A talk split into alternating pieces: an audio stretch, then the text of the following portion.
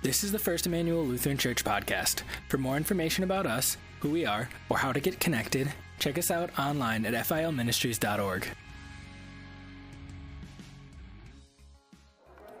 Good morning, everyone.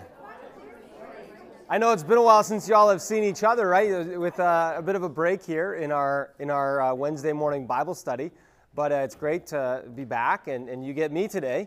Um, Pastor Rosh is out of town, and uh, gladly filling in for him as we kick off uh, the Gospel according to Mark. Uh, we're going to kick off in a, in a similar fashion by watching the overview from the Bible Project as we dive in. And you got your nice little placemat here with all the all the details of the story worked out. Um, we're we're going to do an introduction today and kind of address maybe those initial questions or thoughts or concepts that come up. So sh- uh, we got John handing some stuff out. Uh, thank you, John, for doing that. Um, yeah. Anything as we begin? Thoughts, comments, questions? You guys normally start with a word of prayer. Place there should be snacks. There should be. A, yeah. What'd you bring, Joy? Joy? Joy didn't bring anything, so there's no snacks. Okay, gotcha. Next time. Next time. So, oh, Pastor provides snacks. Okay, I'll I'll let Pastor Rosh know he forgot snacks. I'll work on a sign-in sheet. I'll, I'll, run down and grab that quick as we start this video. Yeah, I'll just I got the mental picture, and uh, we'll, we'll give you all you know A's for being here today. Uh, why don't we start with a word of prayer, and then we'll then we'll turn on the Bible Project video here. Uh, Lord Jesus Christ, I give you thanks for this day, uh, for uniting us as your people, and uh, for calling us to be your own uh, forever. Bless our time in your word today, and bless our time in relationship as we build each other up and learn from one another. Um, we pray that you're present among us today as we as we study your word. It's in your name we pray. Amen. Amen. Okay, we will uh, we'll turn that video on.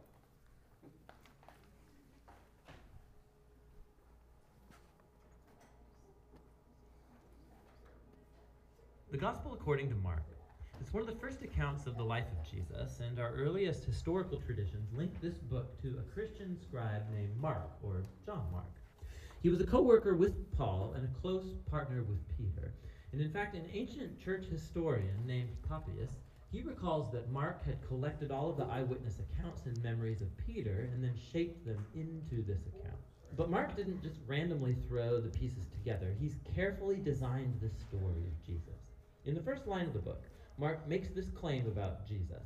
It's the beginning of the good news about Jesus, the Messiah, the Son of God. Now, what's interesting is that this is the only time Mark is going to tell you what he thinks. For the rest of the book, he's going to influence you by simply putting Jesus' actions and words in front of you and showing you how other people react to him.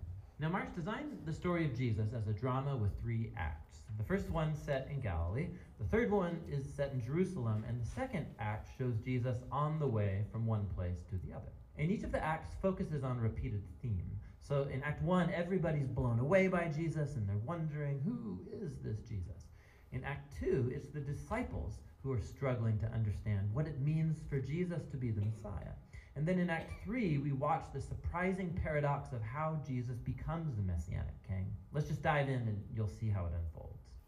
After the opening line, Mark begins with a quotation from the ancient prophets Isaiah and Malachi, who said that God would send a messenger to Israel to prepare them for when God would show up himself to rescue his people and become their king. And Mark introduces John the Baptist as that messenger, and then, right when you expect God to show up personally, Mark introduces Jesus. And as he comes onto the scene, the heavens open, God's Spirit descends on Jesus, and God says, You are my beloved Son. After this, Mark places in front of us a summary of Jesus' core message. He went about Galilee, announcing the good news that God's kingdom has come near. Jesus is carrying forward the story you guys want to sit at this table here? about God's rescue operation for his world. Through Jesus, God is restoring his reign over the world, confronting, defeating evil, and hold. We can get other chairs if it's better. by inviting them to live under his Would chairs be better? We can get chairs. us a big I'll get chairs. Lives in the middle of a construction zone. Power as he brings God's kingdom. He goes about healing people whose bodies are sick or broken or under the oppression of dark spiritual powers. And Jesus even does something that for Jewish people only God has the right to do. He forgives people's sins. And Jesus' actions very well. here produce lots of different responses. So some people follow him and become his disciples. Other people don't know what to think, and still others reject him completely, especially Israel's leaders who accuse him of blaspheming God and being empowered by evil. But Jesus isn't surprised by these responses. In fact, he draws attention to it. In chapter 4, Mark has collected many of Jesus' parables about the hidden, mysterious nature of God's kingdom. And Jesus says that his message is like seed falling on different types of soil. Some are receptive, some are not. Or it's like a mustard seed that's very tiny. It seems insignificant, but then it grows huge and surprises everyone. Jesus' point is that he really is the Messiah, bringing God's kingdom, but it doesn't look like what anybody expected. And this growing confusion about Jesus among the crowds is connected to a key idea Mark emphasizes at the end of Act 1 that even among Jesus' disciples there's confusion. Even they are struggling to grasp who Jesus really is, and that brings us to Act 2. It begins with a crucial conversation. Jesus takes the disciples aside and he asks, Who do you all say that I am? And Peter speaks up, saying, You're the Messiah.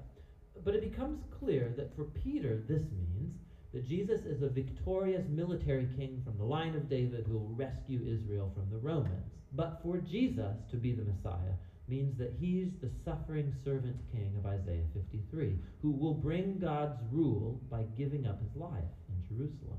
And the disciples, they don't get it.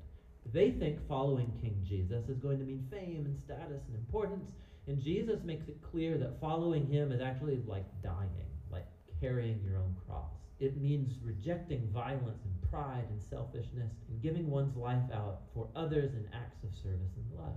He has the same conversation with them two more times, and it all culminates in Jesus' important statement that the Son of Man did not come to be served, but to become a servant and give his life as a ransom for many. The disciples still don't get it. They respond in confusion and fear. And so here in Act 2, Mark has placed another key story that echoes the book's introduction. Jesus takes three of his disciples up to a mountain, and he's suddenly transformed. He's radiating with light and glory, and a cloud envelops them. Now, this is just like the glory of the God of Israel that showed up long ago on Mount Sinai. And then the two prophets who stood in God's presence on Mount Sinai, Moses and Elijah, they appear next to Jesus as God announces again, This is my beloved Son. Now, by placing this story in the middle of all these conversations in Act 2, Mark is making an astounding claim that Jesus, God's Son, is the physical embodiment of God's own glory. And in Jesus, the glorious God of Israel is going to become king by suffering and dying for the sins of his own people. It's a puzzling claim that confuses and scares the disciples as they leave the mountain. Which brings us to Act 3. Jesus makes a very public royal entry into Jerusalem for Passover. People are hailing him as the Messiah. Then he enters into the temple courtyard and he asserts his royal authority by running out the thieves and crooks and stopping the sacrificial system. Then this kicks off a whole week of Jesus debating and confronting the leaders of Israel, condemning their hypocrisy, and so they set in motion a plan to have him killed. And Jesus warns his disciples, predicting that Jerusalem and its temple will be destroyed within a generation, and his disciples will be persecuted just like him until he returns one day to bring God's kingdom fully over the world. And it all leads up to the final night. Jesus has his last Passover meal with the disciples, a symbolic meal that told the story of Israel's liberation from slavery through the death of the Passover lamb. And Jesus takes these symbols and he gives them new meaning. They point to the liberation from sin and death that will happen through the death of the suffering servant Messiah. From here, the story rushes forward to Jesus' arrest, his trial before Israel's priests and the Roman governor Pilate, all resulting in Jesus' crucifixion. And it culminates in a key scene that matches the important scenes from Acts 1 and 2. Except this time, it's darkness that descends, not a cloud. And instead of the divine voice from heaven, it's Jesus' voice crying out before he dies. And then, most surprising, is that it's a Roman soldier who sees Jesus die who grasps and then announces who Jesus is. This man was the Son of God. He's the first person in this story to recognize the story's shocking claim about Jesus' identity that it's the crucified Son of God who's the Messiah, Jesus of Nazareth, who died for his friends and for his enemies. After this, Jesus' body is placed in a tomb, and on the first day of the new week, two women from his disciples come to the tomb and they discover that the tomb is empty, the stone's rolled away. And an angelic man informs them that Jesus isn't here, that he's risen from the dead. And so he orders them to go and tell this good news to the other disciples that Jesus is alive, that he'll meet them back up in Galilee. And the women, they're freaked out. Mark says that they fled from the tomb in terror, telling no one, for they were afraid. And that's how the book ends, with Jesus' disciples showing the same kind of fear and confusion that concluded Acts 2 and 1. Now, if you look in your Bible, you'll see that the Gospel of Mark has more to its ending, where Jesus appears, he speaks to his disciples, but there's also a note there telling you that that ending is not part of the original book, that it's only found in later, less reliable manuscripts. Now, it's possible that the original ending got lost, or that Mark actually never finished writing his account, but it's more likely that this abrupt ending is intentional to make a point. The entire story has focused on the shocking claim that puzzled Jesus' disciples from beginning to end that it's the suffering, crucified, and risen Jesus who's the Messiah, the Son of God. That God's love and upside down kingdom were revealed as Jesus died for the sins of the world. And so this story ends without closure, and it forces you, the reader, to grapple with this very strange and scandalous claim about Jesus. And are you going to run away like the disciples? Or are you going to recognize Jesus as your king and go and tell the good news? And only you can answer that question. And that's what the Gospel of Mark is all about.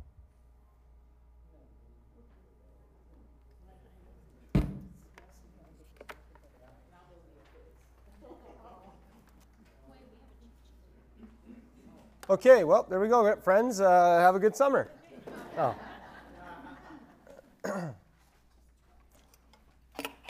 I guess uh, initial reactions to to that overview. Yeah, John. No question, the focus is on Jesus Christ and the three phases as you know, interestingly pointed out by the author. Of this Yeah. video. Mm-hmm. My comment relates to the third box, second row, uh, left-hand box. Mm-hmm. Uh, the very last comment. Jesus will one day return, and we know that. And I thought the video left the door open if, in fact, it didn't say that he's going to return for a thousand years to rule. I wonder if anybody else heard that. So I'd be very curious to, uh, to listen to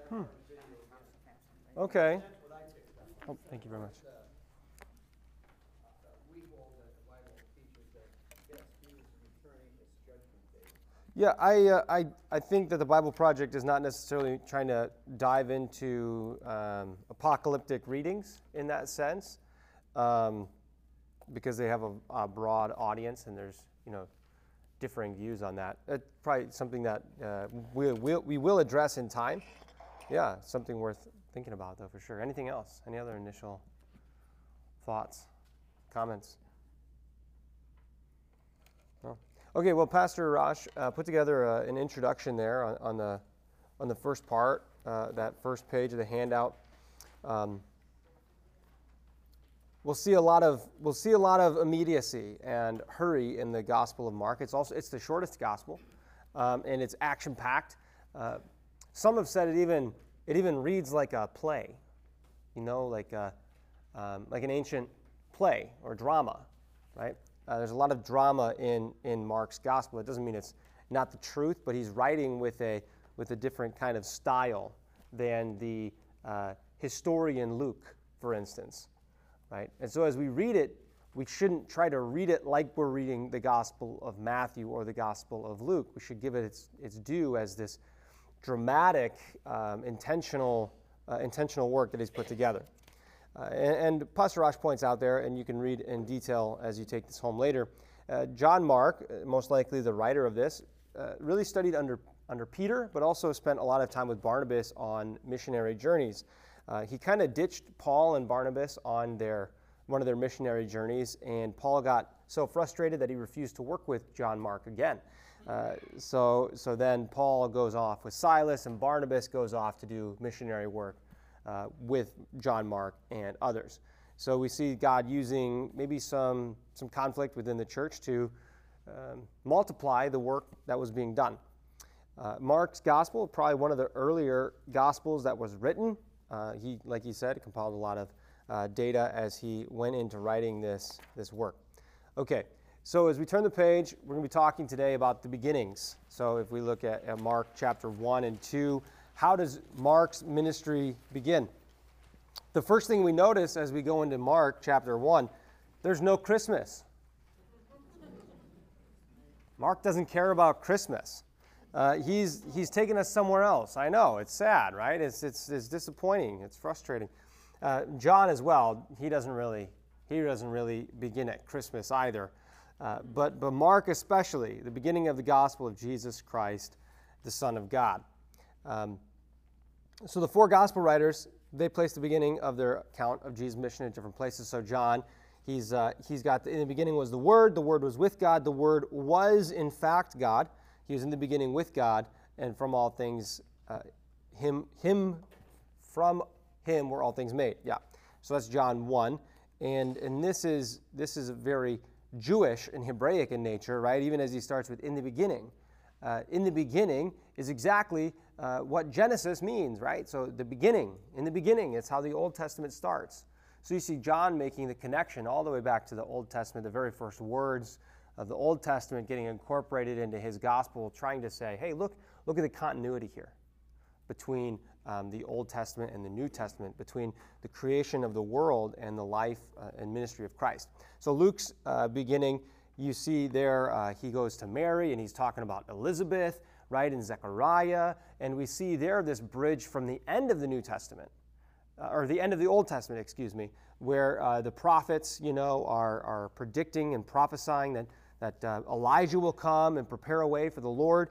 So Luke is trying to bridge not from the old, the beginning of the Old Testament, more the end, right? And even as Luke begins his gospel, he begins in a very Hebraic kind of uh, way as he tells his stories, uh, and he incorporates these prophets, right? Zechariah becomes a bit of a prophet, Elizabeth prophesying through her song, and John the Baptist being born, and then ultimately you have the, the Christmas narrative as well. Um, and, uh, and it's good to point out, too, at the beginning of uh, Luke's gospel, he's, he writes to O Theophilus, right? And Theophilus literally means the lover of God. Um, so could be an actual person or just all of us who love God, whether you're Jewish or Gentile. Um, okay, then Matthew, he begins with the birth of Christ in Bethlehem. So uh, Matthew's connection is, is more toward, maybe we say the middle of the Old Testament, right? The, the promise God made to David that he'll build a house forever for him and, uh, and how he's establishing that there uh, in, the, in the birth of Christ. So, but Mark, uh, he kind of skips all that stuff. He goes right to the, uh, he goes to John and then immediately into uh, Jesus' baptism in verse 9.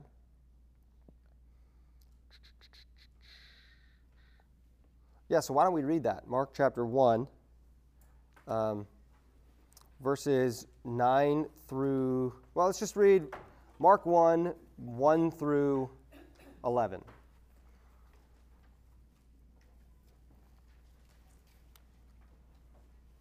I'm reading out of the ESV. The beginning of the gospel of Jesus Christ, the Son of God.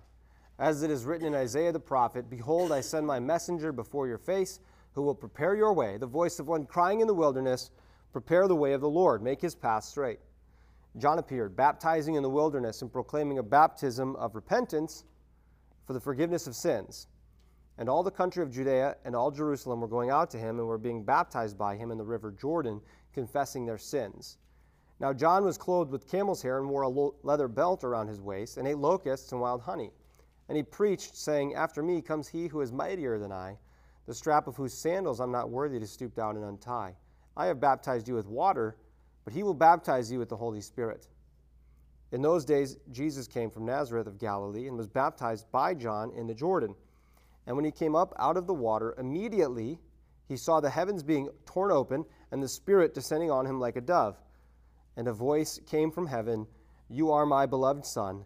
With you I am well pleased. Okay, well, some things to notice as we begin.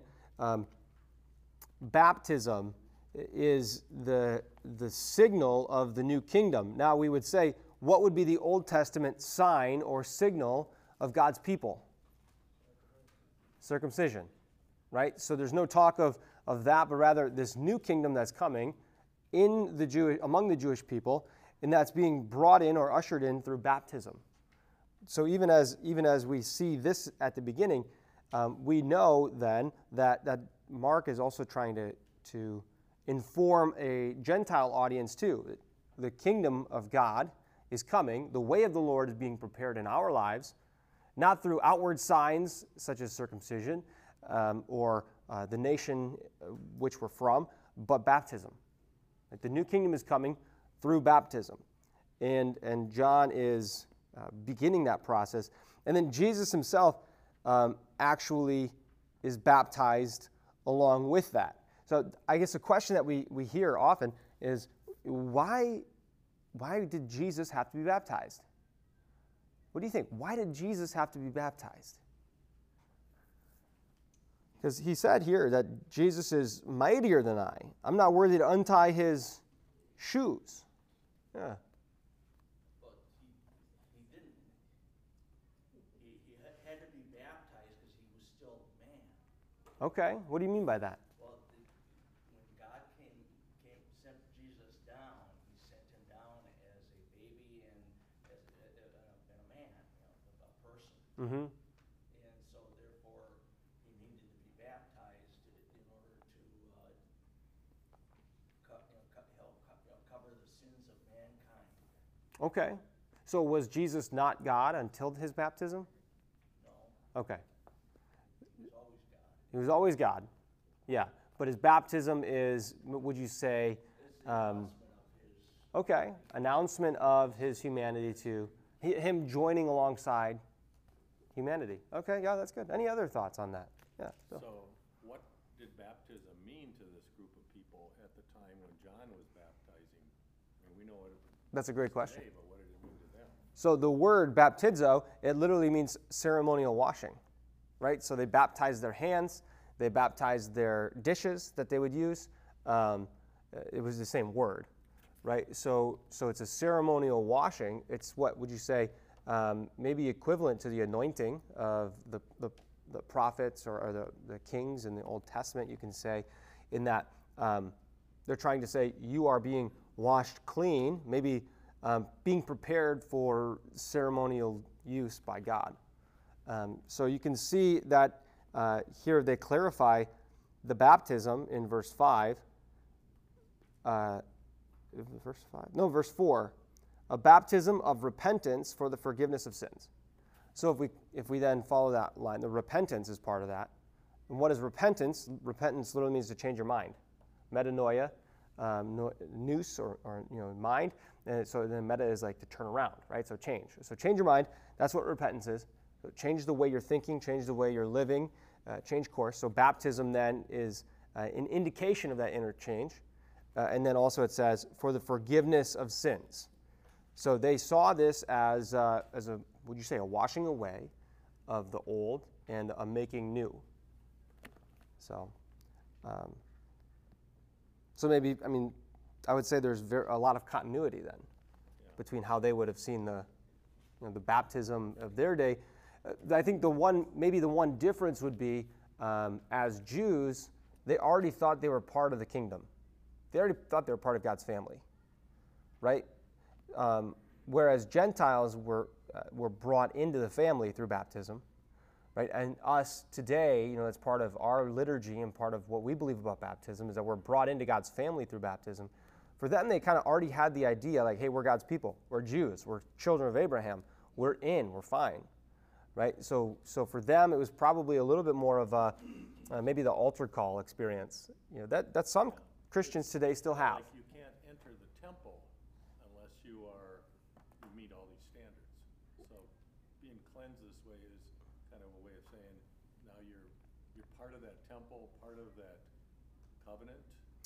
Um, but I, I guess he's asking about the temple, and I, I don't think that the prophets who found themselves in the wilderness felt very like tied to the temple. Do you know what I mean? So I, I mean, your image of like you know being ceremonial clean to go into the temple, uh, they just I don't think they had the same kind of maybe value uh, or high regard for the temple. That's why they're out in the wilderness. And we see also, you know, even in the Catholic Church. Um, before Martin Luther, especially, you had like the Desert Fathers and the, the monasteries that represented maybe the more mystical or spiritual experience, and then you had the, the more ritual experience of the, of the church uh, and kind of the, the Pope and all that kind of stuff. So maybe there's a, a multi, multiplicity of you know, ways of embracing the faith. Yeah. Uh, uh, Jesus was baptized at the age of 30. We believe, yeah. I believe. And, and, and that was called the start of his ministry. Yeah. He died at 33 roughly. Mhm. Why did God wait so long to have Jesus start his ministry? Isn't that a great question? Yeah. When should I mean? You know, I'm I just turned 33 on Sunday. It was my birthday, and uh, thank you, appreciate that. So your ministry's done. My ministry is probably done. Um, it's really interesting how many times I get, "You're so young to be a pastor." It's like, how old do I need to be to be a pastor? Right? Um, you have an answer on how old I need to be to be a pastor? No. Um, But I think God was just looking at, at it in a maybe different way than we might, and to show the people he was a mature person, mm, and he had to grow, even though he probably was in his own heart and mind, but God just maybe decided that people would accept him a little bit better Mm. if he was a little older. Yeah, that, I mean that can be part of it. Yeah, yeah, Heidi. What was the worth of his life between 0 and 30? Mm. Let's let's get to these two, and I'll come back to that for sure. Heidi. The answer is, who can know the mind of God except what Oh, hold on, hold on, John. Sorry. Yeah, Heidi. Did they do the wedding at Canaan before this baptism? Um, I I don't know in the chronological. I'm sure somebody has done the kind of laying that out. I um, I I don't I don't have a solid answer for you on that. Sorry. Yeah, John.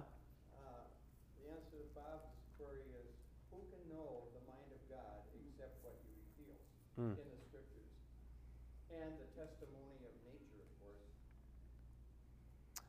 Um, yeah, I, I would say the, the picture we get in Luke chapter 2, Jesus is at the temple. Uh, his parents forget him. Can you imagine being Jesus' parents and forgetting him? Yeah. Um, but what it says after that is he went home and was subject to his parents and continued to grow in stature and in favor with God and man. So um, I think what we find there is not, not only the humiliation of God, but also the elevation of humanity, right? Like for Jesus, it was just worth it to live and to be part of a family and to go to work and to rest on the Sabbath. You know, so, so we see in, in the forgotten years of Christ uh, glory and beauty for all of our forgotten years you know, where nothing profound happened other than we changed some diapers or uh, whatever it was. You know what I mean? So I, I would think we can just see an elevation by Christ to the day to day ordinary life of, of humanity. Yeah, Sharon. Um, it says, uh, John baptized them with water. Yeah. Jesus would baptize them with spirit. Does that mean they needed to be baptized again?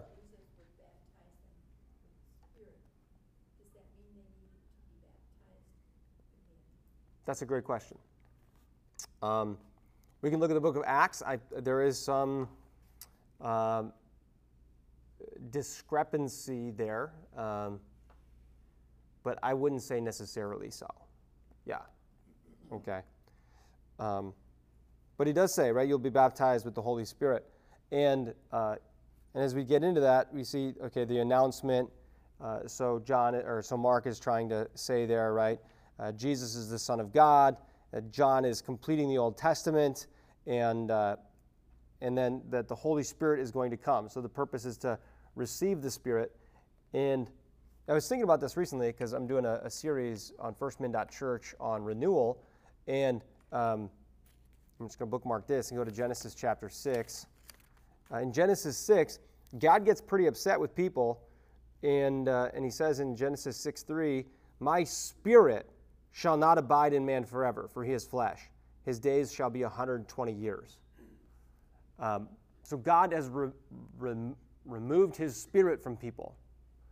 Now, I always thought that meant that they just die sooner. But what I'm actually beginning to think and believe is that people had the Spirit of God upon them, and God removed the Spirit. And it's not part of our life as people, it's not the soul.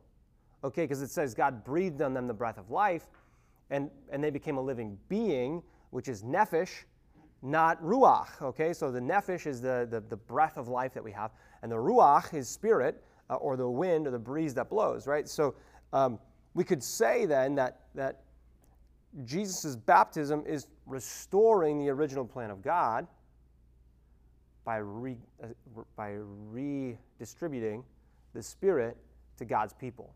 So I think what we can, how we can see that is um, the baptism includes water, and John was only washing with water, but when Jesus gets baptized, what do we see? The Spirit descending. So Jesus is the one who reestablishes the Spirit in the life of God's people. If that makes sense. So, more on that, hopefully, next week in firstmin.church. So, as we see the baptism there, uh, he came from Nazareth of Galilee. Now, we would recognize, if we were from that space, that uh, Nazareth was like, uh, let's see, Newburgh. Um, anyone from Newburgh? Sorry.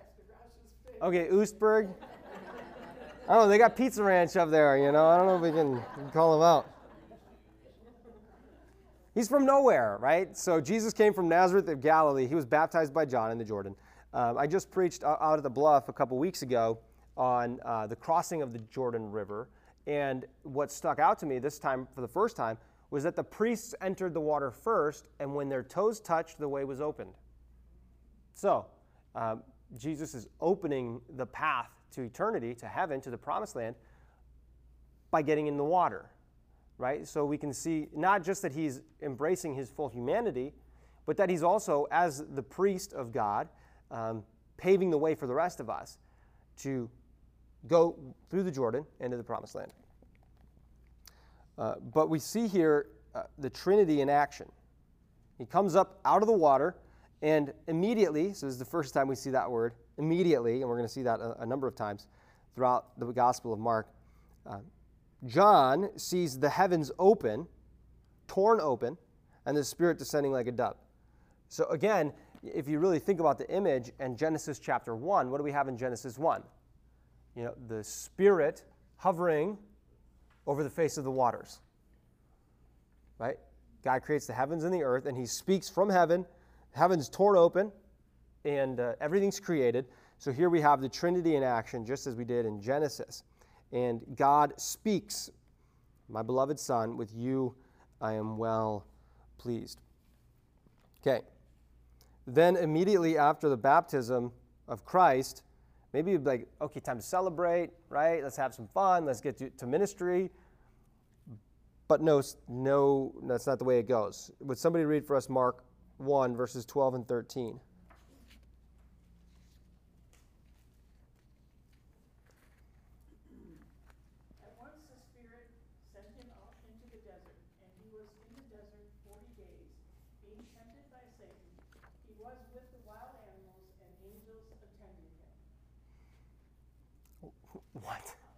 Isn't it strange?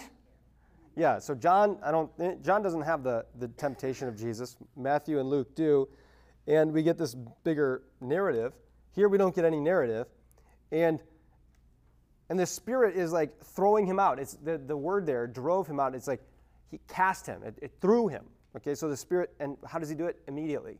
So Jesus comes up out of the water, immediately the heavens open, and then immediately he's cast out. And it's like if there was a moment where glory was going to come to him because he was baptized, that moment isn't coming. He's going out into the wilderness 40 days and 40 nights. The purpose is to be tempted by Satan. So the Spirit of God is sending Jesus into temptation. And then there's this really strange image, right? He's with the wild animals, and the angels are ministering to him. What do you guys take of that? This is the beginning of Jesus' ministry. It starts with him getting recognized and then getting out immediately. Why do you think it happens like this? Why would God do this?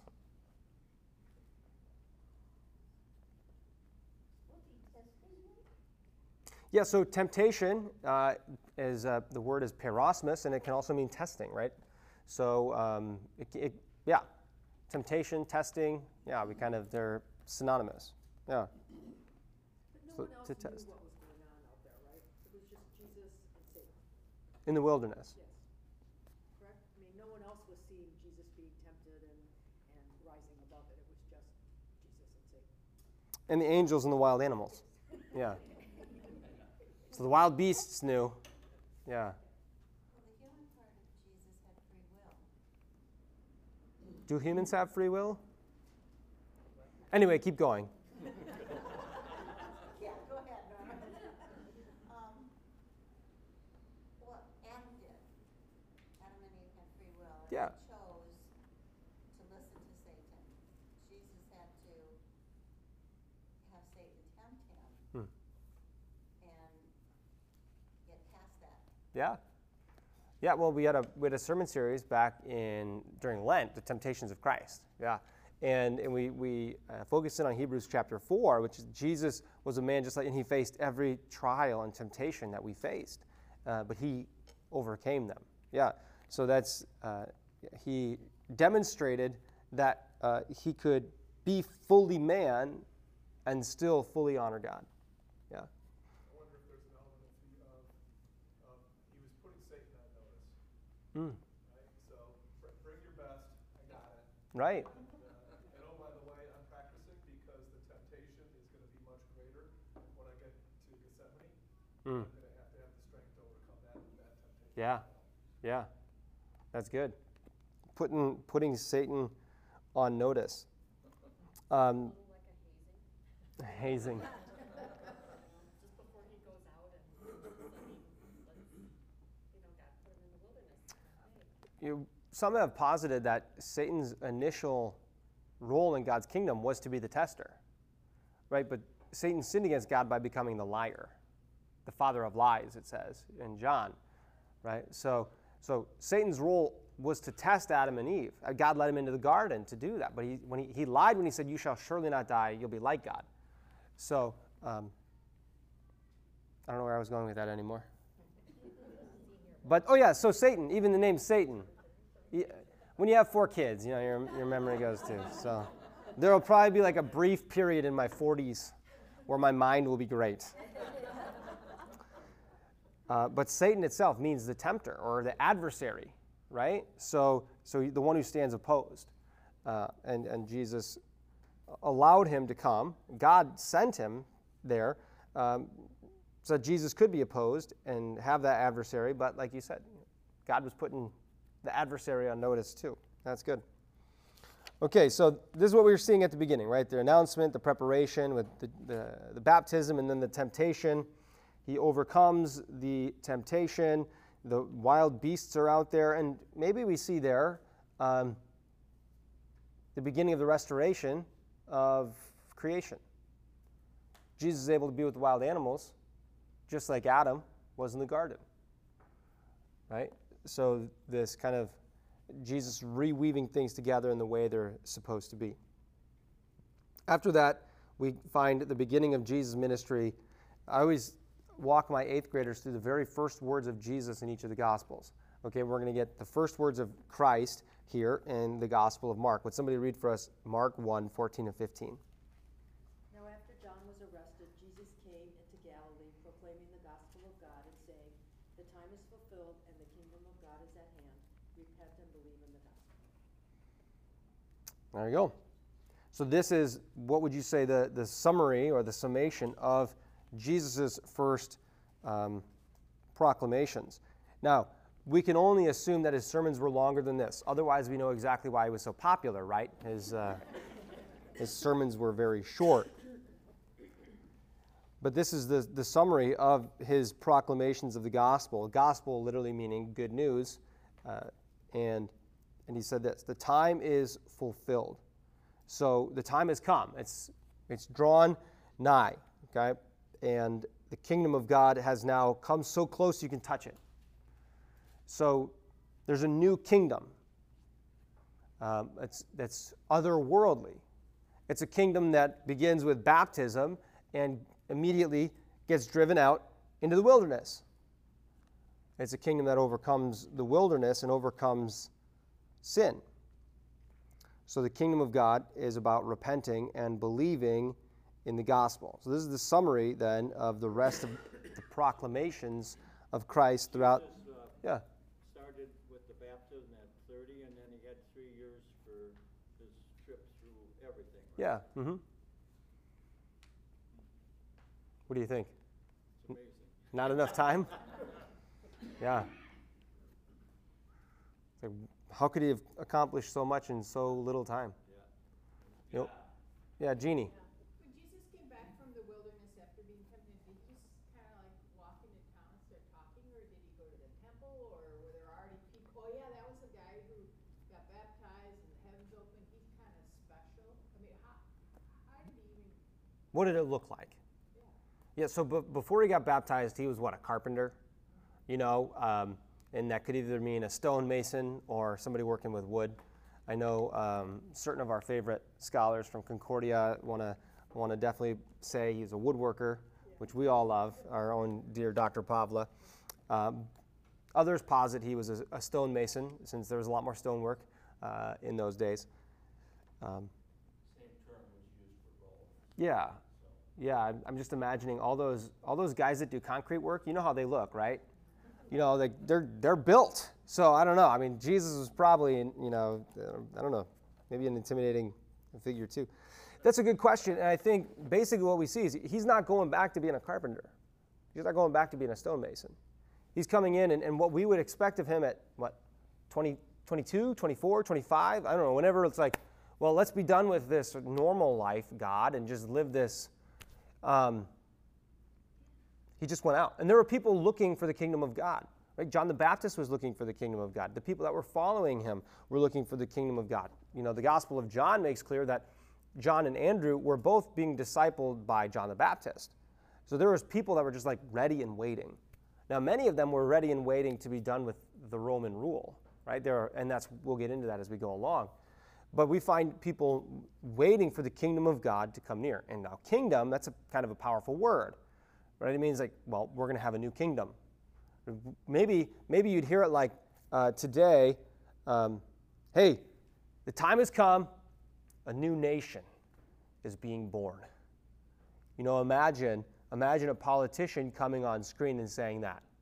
Well, you don't have to imagine it, right? It, it happens every two years or four years. A new nation is, is at hand. Join us and join the revolution. I don't know, whatever it is, right? So these people, they're like ready. They've been, they've been ready for this for, you know, um, 100 years, 200 years as, as the Romans have been ruling them. Uh, they've been looking for the kingdom of God. And here this guy comes talking about the kingdom of God. Um, yeah. So, what is the kingdom of God then? What do you think is the kingdom of God? Trick question here. Part of prophecy throughout the whole Old Testament, they kept referring to uh, the promise of through Abraham of what your nation is going to be.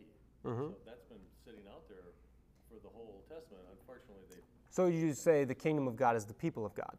um, and the the promise, the fulfillment of the promise of God. Okay, the people and the promise of God. Oh, Yeah. That's good. Yeah. Yeah. Anyone else? Yeah, yeah. I wonder if they, they didn't just see that the kingdom of God was going to be, uh, you know, a- another, uh, iteration of, of Canaan, you know, that there was just gonna be, they were gonna get out of un- underneath the Roman rule, and Mhm. we were now gonna be a nation, you know, favored. Yeah, okay. Yeah, they might have heard that. Yeah. I, I, I conceive of the kingdom of God as the place where God's reign and rule is completely realized. So the kingdom of God is the place where God's reign and rule is fully realized. So at this moment in Mark, it's Jesus, it's the person of Christ, and everywhere he goes right? And as he as he goes and does healings, right, and as he preaches the word, the kingdom of God spreads because the reign and rule of God is being completely realized more and more. Uh, now, with the Lord's Prayer, we pray, right, your kingdom come.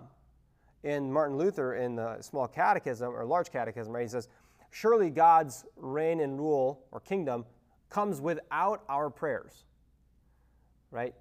Um, but as we pray we're praying that he brings us along with him. And he also says, you know, it's interesting that the whole heavens and earth spin according to God's command.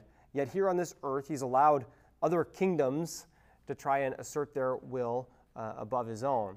Um, so we're, we're praying that, that the reign and the rule of God become fully realized in our lives, right, as the kingdom of God comes to us too.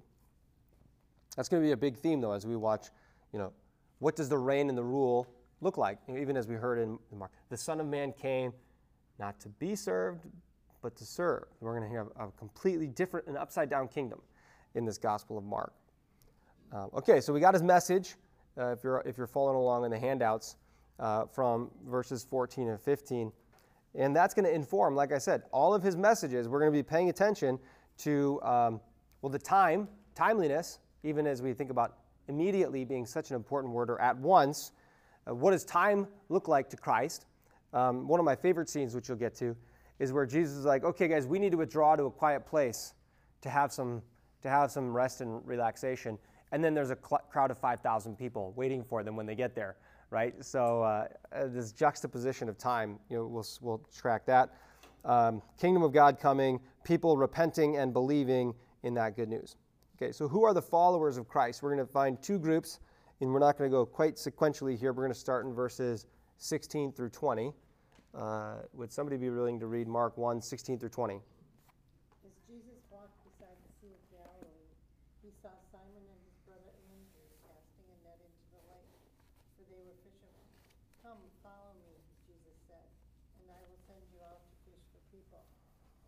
they left their nets and followed him. When he gone a little farther, he saw James, son of Zebedee, and his brother John in a boat, preparing their nets.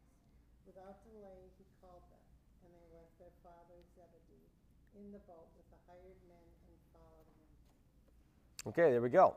So we see a lot of immediacy here, too, as we think about time. Who are these guys? Um, chances are they knew Jesus before this moment when he called them. Chances are they've been listening to him and following him for a little time. We know at least John and Andrew were paying attention to John the Baptist. So it's not like these uh, men were completely, it's, it's not like this is the first time they met Jesus, right? Because that's often what we think like, how could you just walk away from everything you knew uh, for this guy who just has come? Well, they, they had been uh, maybe even praying for something like this. Uh, first of all, it would have been hard for them to uh, become uh, disciples of a rabbi because, well, they weren't the tops of their class right? They went out to go fish uh, and make their daily living that way. They were not, they were not trained theologians in that sense. Um, not that they didn't know Scripture or have faith, but they weren't, uh, they hadn't dedicated their life to the study of the Torah. But they knew their Old Testament, they knew the traditions, and their hearts were clearly in the right place. Because when Jesus said, Follow me, I'll make you fishers of men, and also the whole fishers of men thing I don't know if there's a footnote here. Uh, yeah, it is the word people, so uh, that was the translation there. Um, but I'm, I'm trying to remember where in the Old Testament. I don't remember at the moment. But fishing for people, you know, it wasn't like uh, it wasn't like what we think of, like oh, you're going to catch people uh, for God. It was, it was a little bit more of a negative connotation there. Uh, like they're going to be caught, you know, by God's word. Now, being caught by God's word doesn't always feel good, does it? So uh, it, it, I think it has both connotations. People are going to be caught by God's word for the, for the better and for the worse. Um, they immediately they leave their nets, they follow Christ, and the same thing. Uh, God see or Jesus sees James and John, and he immediately calls them. They leave Zebedee behind, and uh, and they follow. Okay, so that's one group of his followers. They're they're just to go with Jesus, and and I guess we have to ask why was following Jesus in the day to day, like, why was that part of his plan? Just as we asked, why did he wait till he was 30?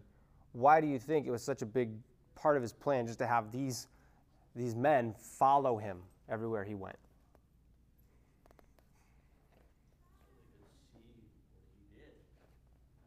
Yeah. They could see it, witness it, yeah. And then once Jesus was gone, they, they could say, I was personally there, it might carry a little more weight. Yeah, well, yeah, and they could they could experience it, yeah, and their words would carry weight.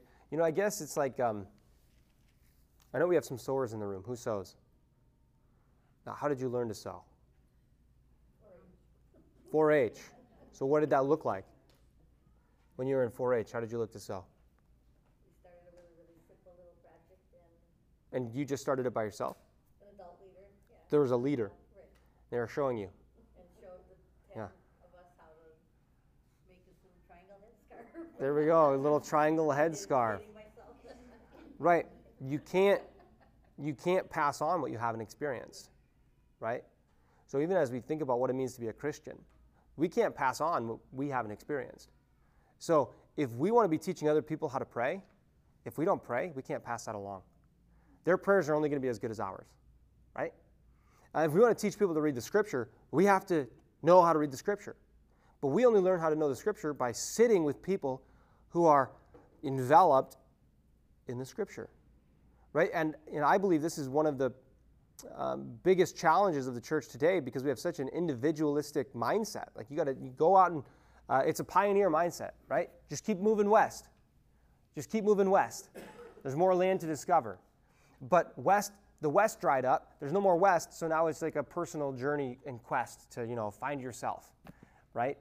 And and we we haven't been very good at helping people experience uh, the things of the faith. You know, so it, we've boiled it down so little to just, hey, come to church on Sunday. That's your experience of being a Christian. And how, fall does, how far does that fall short from, from this image we have at the beginning of Mar- Mark's gospel? Follow me. Follow me, and I'll make you fishers of men. Just walk with me. Just live life with me. Right? So, what Christ does for his followers is just live life with them, like the 30 years of life before that. There's a value to the just like, let's eat a meal together. Now people are building houses without even dining rooms. Right? Are we just are we inviting people over just to eat a meal and sit down and, and you know like, you know people can't pass on what they don't experience. You know this generation is not the when were TV dinners created in the 50s? Come on, it's not a new problem. It's something that's been passed along, right? And we're seeing it come to a head because, well, people don't have the experience and they can't pass on what they can't experience, what they haven't experienced. Yeah, it's something new also. Jesus said, What the Father has told me, I'm telling you. Hmm. So it's this communication from the Father Hmm. to his disciples. That's the Gospel of John, though, Bill. No, that's You're right. I and the Father are one. Yeah, Jo- from John. Yeah, you're very right. And I receive from the Father and I pass it along to you. That's great. That's a good point. Yeah, Sharon. Um, you had asked about why he would choose fishermen, but even at his birth, it was the shepherds, lowly, lowly people. Mm-hmm. And now he chose fishermen, which you said too, they were faithful, although they weren't, now, well, theologian. The educational elite, we could say. Yeah. But if he had chosen the elite, it would have been a much harder road because he'd have to undo Mm. everything that. What are you trying to say about me, Sharon? No. You're. No, Sharon, I, I totally agree. Um, is it easier is it easier to instruct a head or a heart? That's the question. And it's easier to instruct a head. Yeah, it's easier to instruct a head than a heart. If somebody's heart's in the wrong place, it's going to be really hard. You know, even in hiring practices, they say, you know, don't necessarily look at the resume, look at the person. You know, the, the whole work thing will figure itself out if we just get the right heart, the right person, the right motivation behind it. Um, yeah, that's a good. And and I think it should be instructive for us in, in our lives too, right? Like, um, look for those people with the right heart, and surround yourself with them. You know. And we're just ordinary people. Right. Well, yeah. Um, yeah, I feel like we could probably sit on this for a while. Um, God found glory in, in them. God found, finds glory in the ordinary and the lowly. I mean, yeah, even the fact that he chose water to be baptized, right? And he went through that and he lived those 30 years, right? So we see a humility demonstrated by Christ as he calls these, these fishermen. Yeah. Anything else? Any other thoughts, comments? I got to keep track of the time here.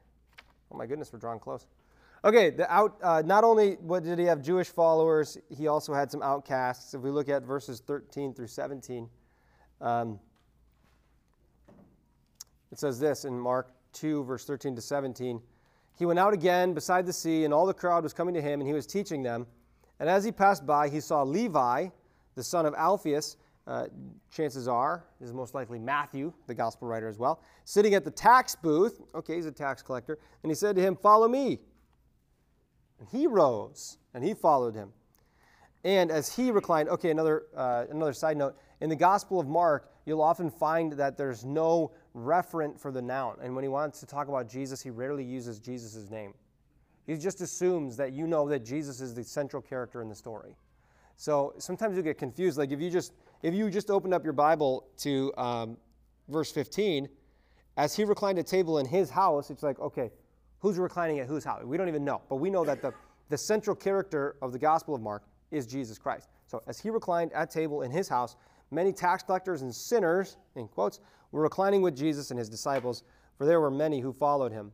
And the scribes of the Pharisees, when they saw that he was eating with sinners and tax collectors, said to his disciples, Why is he doing this? Why does he eat with tax collectors and sinners? Do you notice that they don't answer? Okay? The disciples don't answer. They're like, I don't know the answer to your question. So they have to tell Jesus, People are asking this, Jesus, what do we say? And Jesus hears it. He said to them, Those who are well have no need of a physician, but those who are sick, I came not to call the righteous, but sinners. Okay, so a couple interesting things. Jesus' Jewish followers didn't know what he was, up to either, uh, but they just followed him along. So no judgment. He knows what he's doing. We're going to follow him. And Jesus has to explain not only to the people not following him, but, but his followers as well. I didn't come to call the righteous, but sinners.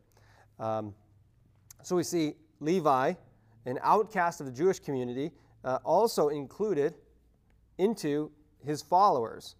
So, uh, and, and, you see that Jesus is criticized uh, as well. Okay, well, we are about 10 o'clock. You guys normally go to 10.15 though, right? No. Okay, we'll call it a day then.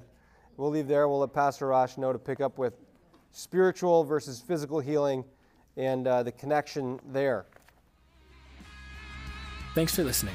If you want to learn more about First Emmanuel Lutheran Church, visit filministries.org. Have a good day, and God bless.